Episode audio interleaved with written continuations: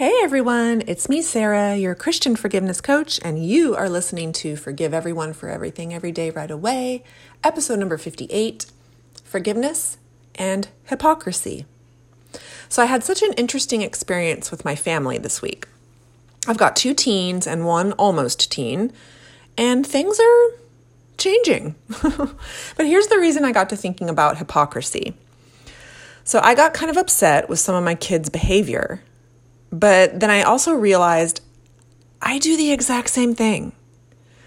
I said something that upset them and they totally shut down. They wouldn't talk to me.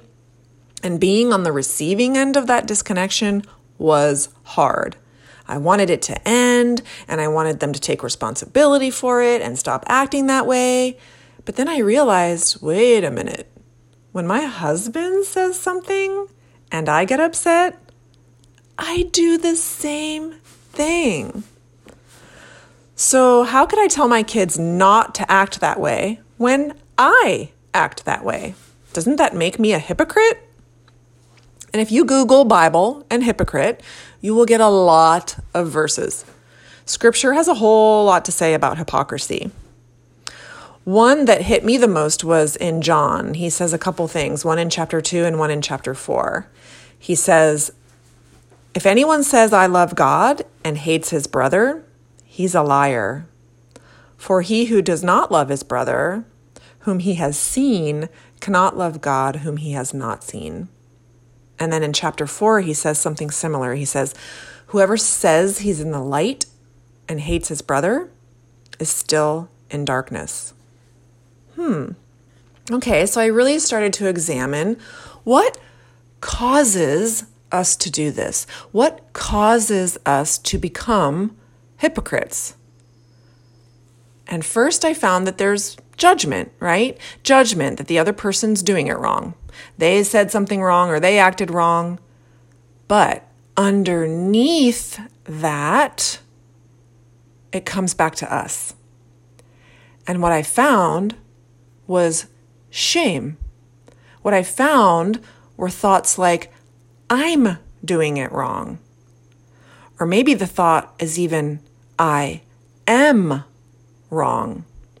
And there's actually a bit of difference between these two thoughts. So I want to address both of them. So, first, that thought, I am wrong, it's different than I'm doing it wrong. Because if we believe the thought, I am wrong, there's like, there's like no opportunity for growth there. If we believe the thought that we are wrong, then we don't believe that we can be good or worthy or lovable. And this is 100% a thought that the enemy wants us to believe. This thought is never true, ever.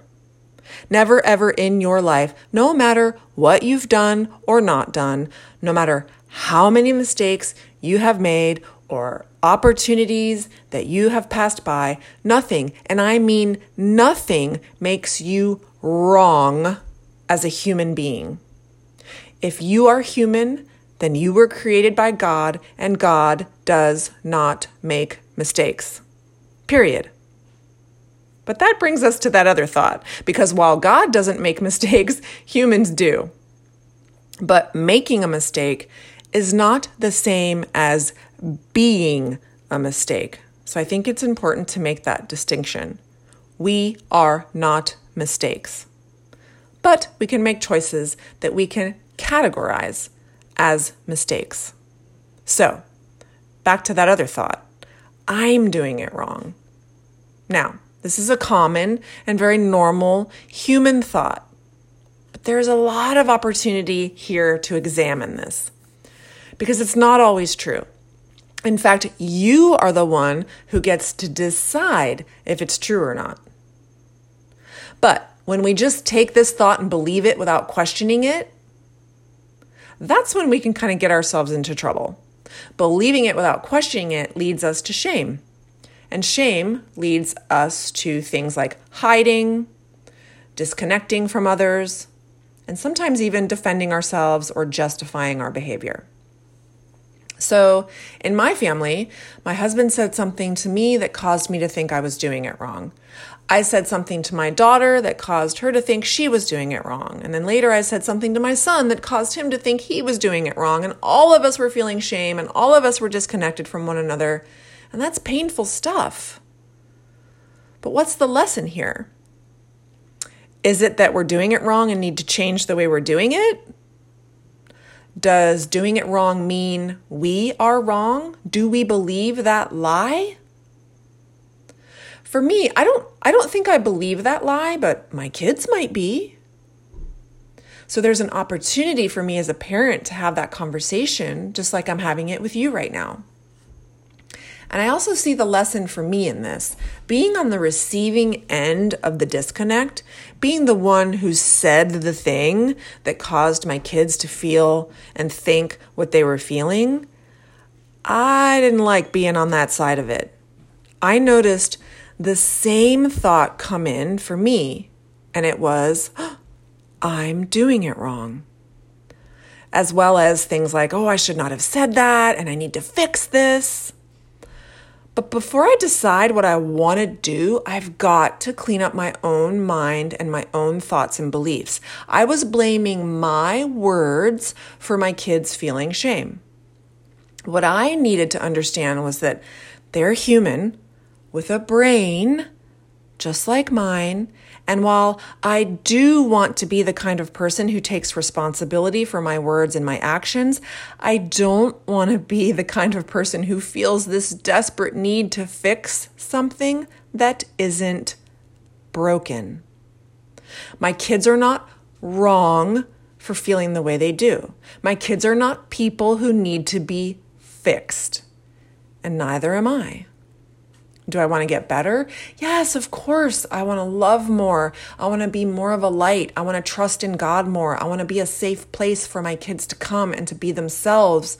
But where I get into trouble and where I have to catch myself being that hypocrite is when I think they're doing it wrong and shouldn't be doing that. But the reason I think that is because I think I'm doing it wrong and I shouldn't be like that. And then I feel shame, and then I come off as righteous, or I make excuses, and I'm not loving or approachable. So, the lesson here is when we're judging others for their actions, or where are we judging others for their actions when we are in fact doing the same thing? And then we therefore end up judging ourselves. And I want to offer that we always start right there with ourselves, not the other person. So, what if we started talking to ourselves like this? Instead of telling ourselves we're doing it wrong, which in my experience rarely leads to anything productive, what if we ask ourselves instead something like, What would I like to do differently here? And then lovingly answer that question. Try that out for yourself and notice how differently you feel when you ask yourself, What would I like to do differently here? versus, I did that wrong. Really sit with each of those and notice how you feel. Notice what other thoughts come into your head and notice what do you feel like doing or not doing when you focus on each of those. So, just that little shift in how we word things and how we talk to ourselves can make a huge difference. All right, talk to you next time. Bye.